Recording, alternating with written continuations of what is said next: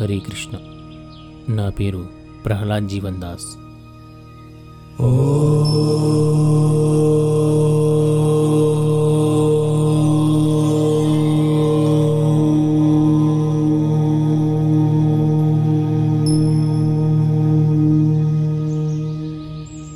భగవద్గీత పాడ్కాస్ట్లో ఇది రెండవ ఎపిసోడ్. మనం చెప్పుకుంటున్న ఈ భగవద్గీతకు పునాది ఇస్కాన్ సంస్థ. ఇస్కాన్ సంస్థలో చాలామంది భగవద్గీతలో మంచి శిక్షణ పొంది బోధిస్తూ ఉంటారు. ప్రచారం కూడా చేస్తూ ఉంటారు. మీలో ఎవరికైనా భగవద్గీతలో ఏదైనా సందేహం ఉన్నా కూడా ఇంకా ఏమైనా నేర్చుకోవాలి శిక్షణ పొందాలి అని ఉంటే మీరు డబ్ల్యూడబ్ల్యూడబ్ల్యూ dot Mantra to Dham dot in. వెబ్సైట్లో వెళ్ళి చూస్తే అందులో ఉచితంగా భగవద్గీతలో శిక్షణ గురించి మీకు సమాచారం లభిస్తుంది. హరే కృష్ణ. ముందుకు వెళ్తే ఈ రెండవ ఎపిసోడ్లో మొదటి ఎపిసోడ్లో ఏదైతే మనం నేర్చుకున్నామో దానికి కొనసాగింపుగా మనం కృష్ణ భగవానుడు చెప్పిన విధంగా కర్మను అనుసరిస్తాం అంటే ఆచరిస్తాం. కేవలం కృష్ణ భగవానునితో సంబంధం ఏర్పరచుకున్న దానికి మాత్రమే మనం కర్మ చేస్తూ ఉంటాము. ఏ ప్రేరణ ద్వారా మనం ఈ కర్మను చేస్తున్నామో గురువును మరియు కృష్ణ భగవానుని ఆనందపరచడం లేదా వారిని తృప్తిపరచడం కోసం మనం కర్మను ఆచరిస్తాం. కోరికను తీర్చుకోవాలని ఆధ్యాత్మిక గ్రంథములను పాటించడం సకామ కర్మయోగము అవుతుంది. ఆధ్యాత్మిక గ్రం గ్రంథములను పాటిస్తూ విధిపూర్వకముగా మాత్రమే చేసే సాధన నిష్కామ కర్మయోగ ప్రేరణ. ఇది ఇక్కడ చాలా ముఖ్యమైనది. అది అలా ఉంటే వైదిక గ్రంథములు కర్మకాండను సూచిస్తాయి అంటే సకామ కర్మయోగము గురించి మాట్లాడతాయి. మను సంహిత వర్ణాశ్రమ గురించి చెబుతుంది. సాంఖ్యయోగము ఇరవై నాలుగు మూలకముల గురించి చెబుతుంది. ఇవన్నీ జ్ఞానయోగం యొక్క భాగములే. ఆధ్యాత్మిక గ్రంథములు అయినటువంటి భాగవతము భగవద్గీత ఇవి కృష్ణ భగవానుని గురించి చెబుతాయి. అవి భక్తి గ్రంథములు. భాగవతము భగవద్గీత చదవడము భక్తి యోగం కిందికి వస్తాయి. మన ఆచార్యులు కూడా భక్తి యోగం కిందికి వస్తారు. అయితే సాధారణంగా చాలామంది ఉపదేవతలను పూజిస్తూ ఉంటారు. కానీ వారి పూజా విధానము ఆధ్యాత్మిక గ్రంథముల అనుసారం ఉండకపోవచ్చు. మరి దానిని ఏమంటారు అంటే ఇది కర్మకాండ. గ్రంథములను అనుసరించి పూజా విధానం లేకుంటే అది వికర్మ. ఉదాహరణకి ఒకవేళ ఉపదేవతలైనటువంటి గణపతిని పూజ చేయాలి అంటే ఎలా పూజ చేయాలో ఆ విధానం తెలిసి ఉండాలి. ఎవరినైనా ఆనందపరచాలంటే ఎలా ఆనందపరచాలో ఆ విధానం తెలిసి ఉండాలి.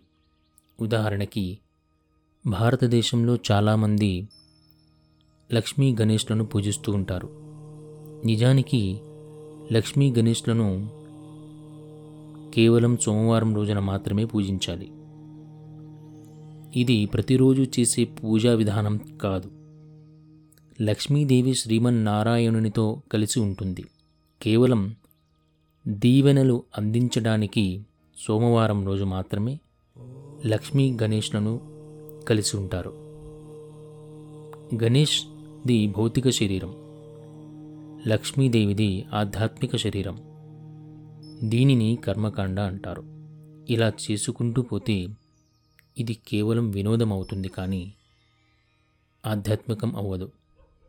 లక్ష్మీదేవి ఎల్లప్పుడూ విష్ణువుతో ఉంటుంది.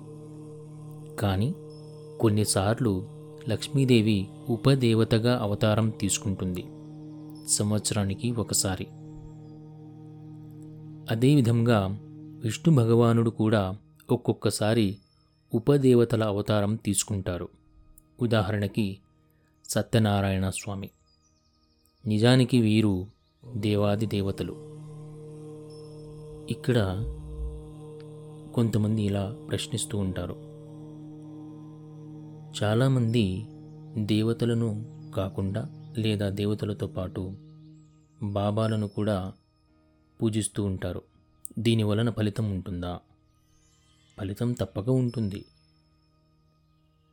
నిజానికి ఇది వైదిక గ్రంథములను అనుసార అనుసారం లేదు కాబట్టి దీనివల్ల పాపపు రకమైనటువంటి ఫలితం ఉంటుంది. ఎందుకంటే ఈ విధంగా వైదిక గ్రంథములను అవమానించిన వారికి చాలా తీవ్రమైన శిక్షలు ఉంటాయి. యమదూతలు వచ్చి ఆ పాప ఆ పాప ఫలితాన్ని ఇస్తారు. దీని వలన సంఘమునకు చాలా చెడు కూడా జరుగుతుంది.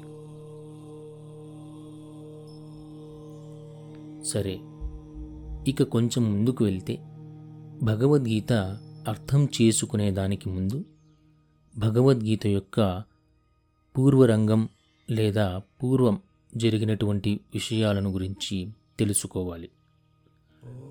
పాండవుల విషయంలో వారు చిన్నప్పటి నుంచి చాలా దారుణంగా దారుణాలను చూశారు.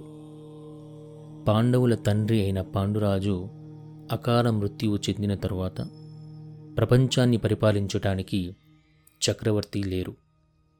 కాబట్టి తాత్కాలికముగా ధృతరాష్ట్రునికి చక్రవర్తిని చేశారు. ధృతరాష్ట్రుడు సింహాసనముపై ఎక్కువ మోహం కలిగి ఉండేవాడు. పాండవులు చిన్నప్పటి నుంచి ధృతరాష్ట్రుని శరణులో ఉన్నప్పుడు శరణులో ఉన్నటువంటి పాండవులని ధృతరాష్ట్రుడు చాలాసార్లు చంపాలని చూశారు.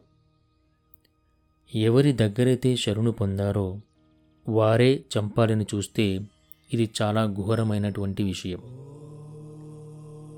ఇంద్రప్రస్థము లేదా చిన్నప్పుడు విషం ఇవ్వడము ఇంకా లక్క గృహంలో చంపాలని చూడడం ఇలాగా చాలా ఇబ్బందులు పెట్టారు.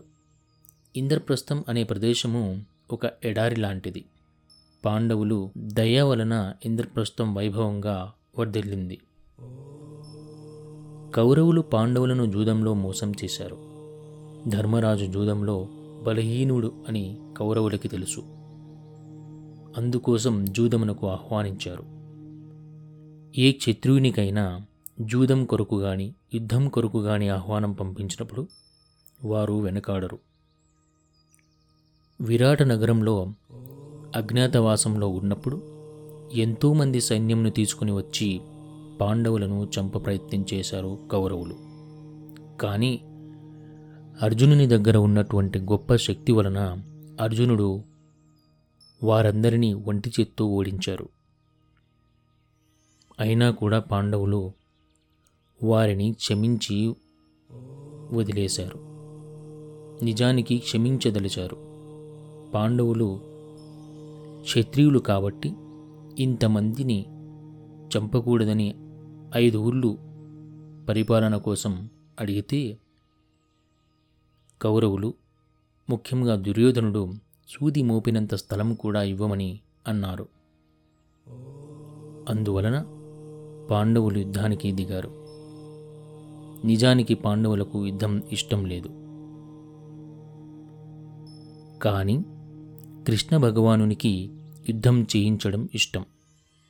కృష్ణ భగవానుడు శాంతిదూతగా వెళుతున్నప్పుడు భీమసేనునికి అడిగినప్పుడు భీమసేనుడు తనకు యుద్ధం వద్దని చెప్పారు. కానీ ద్రౌపది తనకు జరిగిన అన్యాయం సంగతి ఏమిటి అని కృష్ణ భగవానునికి అడిగినప్పుడు కృష్ణ భగవానుడు సమాధానమిస్తూ నువ్వు దిగులు పడవలసిన అవసరం లేదు. కౌరవులు దేనినీ అంగీకరించరు. వారి సంగతి నాకు తెలుసు అన్నారు. ఒకవేళ యుద్ధం ఎవరు చెయ్యకపోయినా నేను చేయిస్తాను అని భగవానులు అన్నారు. వైష్ణవ అపరాధం చేసిన వారు శిక్ష లేకుండా ఉండరు. కృష్ణ భగవానుడు ప్రపంచానికి బుద్ధి చెప్పాలనుకున్నారు. ఒకవేళ అలా జరగకపోతే ఈ విధమైనటువంటి అన్యాయాలు కొనసాగుతూనే ఉంటాయి. ఇది భగవద్గీత యొక్క పూర్వాంగము. పూర్వాంగం వలన మనకు భగవద్గీత యొక్క గాంభీర్యం తెలుస్తుంది.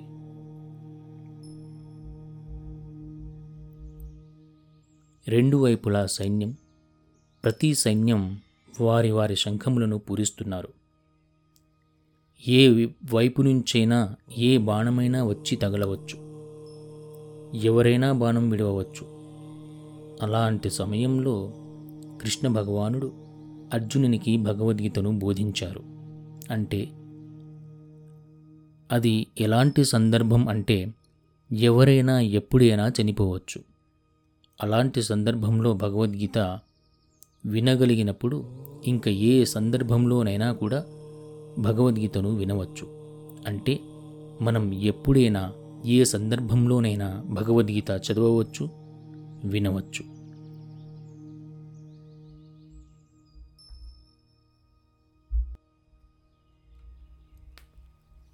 We may not have many followers. We don't care of that. We don't want these nonsense followers, many thousands. What they will do. But if we can turn one man into Krishna consciousness perfectly, he can do tremendous work in the world. That is our principle.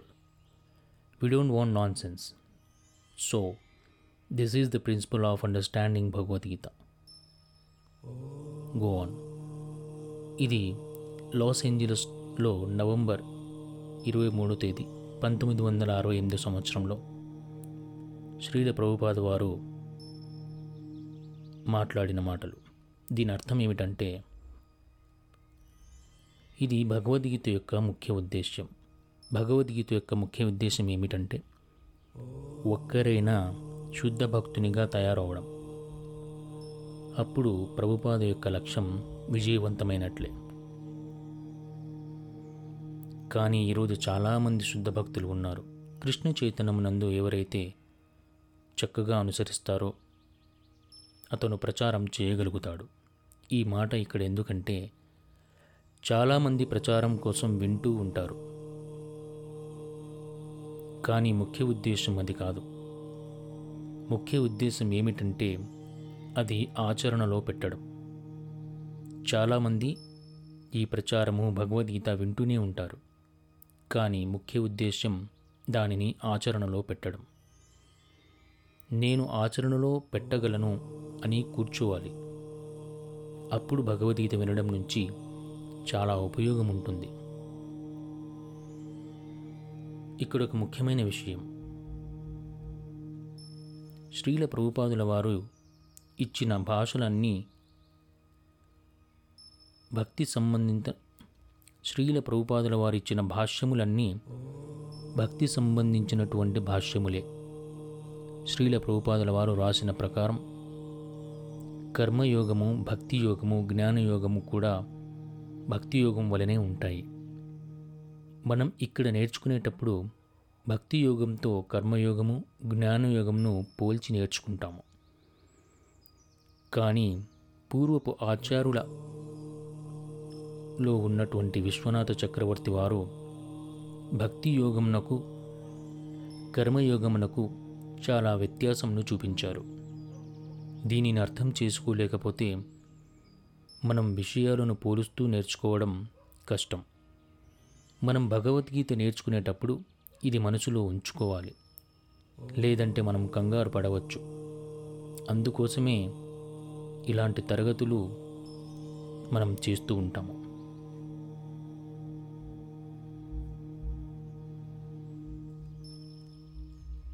ఇక్కడ ఒక ప్రశ్న ఉదయించవచ్చు. భగవంతుడు కర్మయోగము జ్ఞానయోగము భక్తి యోగము ఇలా వరుసగా నేర్చుకోవాలని చెప్పారా? అంటే రెండు కారణాలు ఉండవ రెండు కారణాలు ఉండవచ్చు. ఏమిటంటే అందరికీ అవకాశం ఇవ్వడం. కర్మయోగం నేర్చుకునే వాళ్ళు కర్మయోగము జ్ఞానయోగం నేర్చుకునే వాళ్ళు జ్ఞానయోగము నేర్చుకుంటారు. భక్తి యోగం యొక్క గొప్పతనం తెలియడం కోసం మనం పోల్చి చూసుకుంటాం. పోల్చకపోతే గొప్పతనం ఎలా తెలుస్తుంది? కనుక కృష్ణ భగవానుడు భక్తి యొక్క గొప్పతనం తెలియడం కోసం ఈ పద్ధతులతో పోల్చి చెబుతున్నారు. భక్తి ఎంత గొప్పదో ఎలా గొప్పదో చెప్పడం కోసం మనకి జ్ఞానయోగము కర్మయోగమును ఇచ్చి ఉన్నారు. ఈ భగవద్గీతను ఆచారుల పరంపరలో భాష్యం రాసి ఉన్నారు. వారి గురించి మనం మాట్లాడుకుంటే బలదేవ విద్యాభూషణ మరియు విశ్వనాథ చక్రవర్తి ఠాకూర్ వీరి యొక్క వ్యాఖ్యానం కూడా శ్రీల ప్రభుపాదుల వారు భగవద్గీత ఎందు పొందుపరిచారు. విశ్వనాథ జీవగోస్వామి కృష్ణ మరియు కూపికల పెళ్ళిని ప్రముఖ సంఘటనగా వివరించాలనుకున్నారు.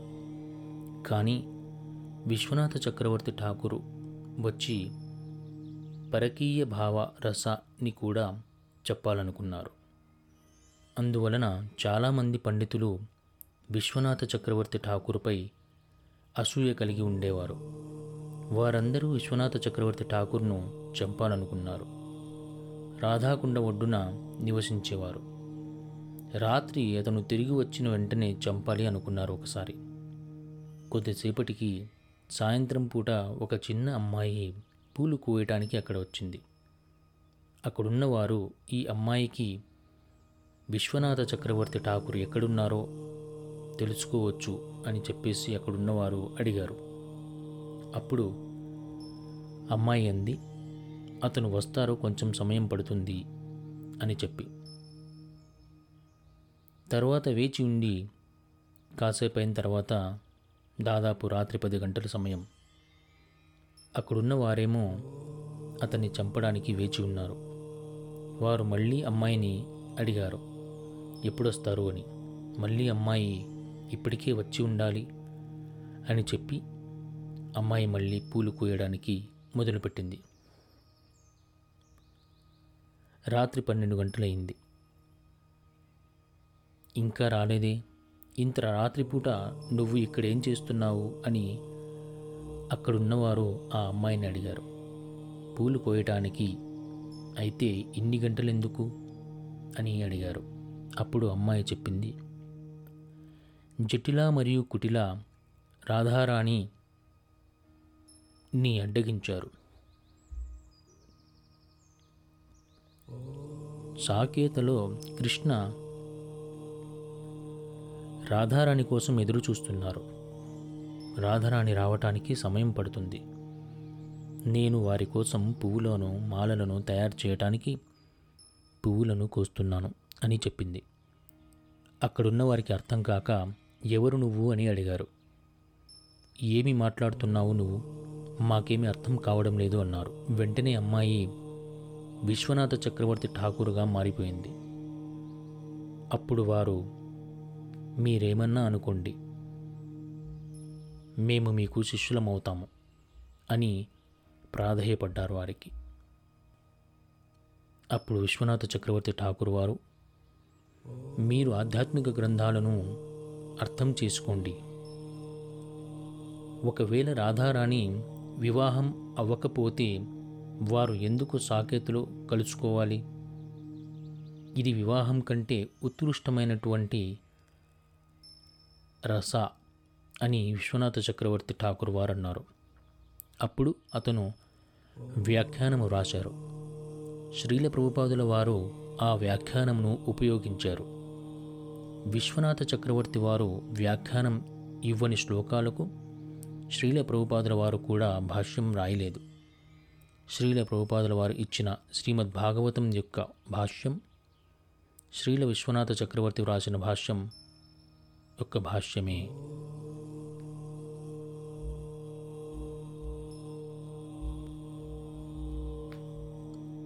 మన ఆచార్యులలో శ్రీల బలదేవ విద్యాభూషణ్ వారు చిన్న ఊరైన బాలాసోరులో జన్మించారు.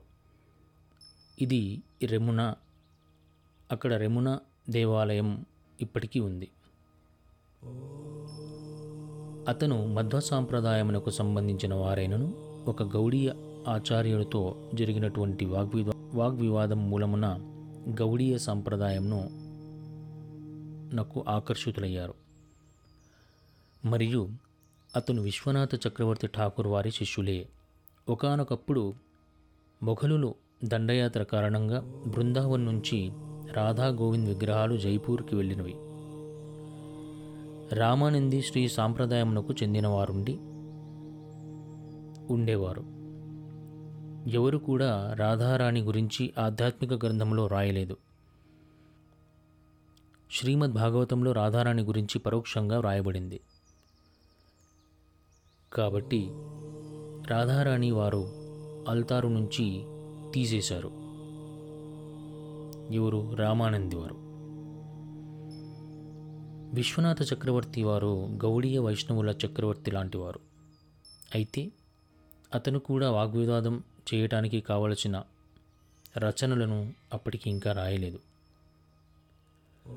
అయితే అప్పటికీ విశ్వనాథ చక్రవర్తి వారు కొంచెం వయసై ఉన్నారు. ఆయన ఎప్పుడూ వేరే భావనలో ఉండేవారు. ఈ విషయం బలదేవ విద్యాభూషణకు సమాధానపరిచింది. కానీ బలదేవ విద్యాభూషణ్ వాగ్ వాగ్వివాదంలో అందరినీ ఓడించారు. అప్పుడు వారన్నారు మీరు మమ్మల్ని ఓడించినా కూడా మేము నిన్ను నమ్మము. వేదాంత సూత్రములపైన మీరు సొంతంగా వ్యాఖ్యానం రాయనంత వరకు మేము నమ్మలేము అన్నారు. అప్పుడు బలిదేవ విద్యాభూషణ్ వారు అన్నారు ముందే మధ్వా సంప్రదాయం వారు మధ్వాచారుల వారు వ్యాఖ్యానం లేదా భాష్యం ఇచ్చి ఉన్నారు. శ్రీల వ్యాసదేవ వారు కూడా వేదాంత సూత్రముల మీద వ్రాసిన వ్యాఖ్యానమే శ్రీమద్ భాగవతం కనుక నేను శ్రీమద్ భాగవతం పైన వ్యాఖ్యానం రాస్తాను అన్నారు. అప్పుడు వారన్నారు లేదు మాకు దాని ఎందు నమ్మకం లేదు. వేదాంత సూత్రములపైన మీరు రాసిన వ్యాఖ్యానం కావాలి అన్నారు. వారు కొద్ది రోజుల సమయం ఇచ్చారు. కానీ ఆ కాలంలో రాయడం అనేది చాలా కష్టమైన పని. ఒక సంస్కృత శ్లోకం రాయాల రాయాలంటే చాలా కష్టమైన పని. వేదాంత సూత్రములపైన వ్యాఖ్యానం రాయాలి అంటే వేరే సాంప్రదాయాలకు ధీటుగా రాయాలి. మరియు వారికి మద్దతుగా కూడా రాయాలి. అప్పుడు బలదేవ్ విద్యాభూషణ్ వారు గోవిందదేవ్ వద్దకు వెళ్ళి సహాయం అడిగారు. అప్పుడు గోవిందదేవ్ వారు చెబుతుంటే బలదేవ విద్యాభూషణ్ వారు రాశారు. దీనినే మనం గోవింద భాష్యము అంటాము. ఇది గౌడీయ వైష్ణవులకు సంబంధించిన వేదాంత సూత్రములపై ఉన్న భాష్యం. అప్పుడు రామానంద్ వారు ఏమన్నారంటే కేవలం మీ భాష్యం చూడడం వలన మేము ఓడిపోయాము అన్నారు. అంత తక్కువ సమయంలో భాష్యం రాయడం సామాన్యమైన విషయం కాదు. ఈ విధంగా విశ్వనాథ చక్రవర్తి వారు మరియు బలదేవ విద్యాభూషణులు ప్రపంచానికి తెలిసి వచ్చారు. ఇక్కడ సమాప్తం చేద్దాం. తిరిగి నెక్స్ట్ తర్వాతి ఎపిసోడ్లో కలుసుకుందాము హరే కృష్ణ.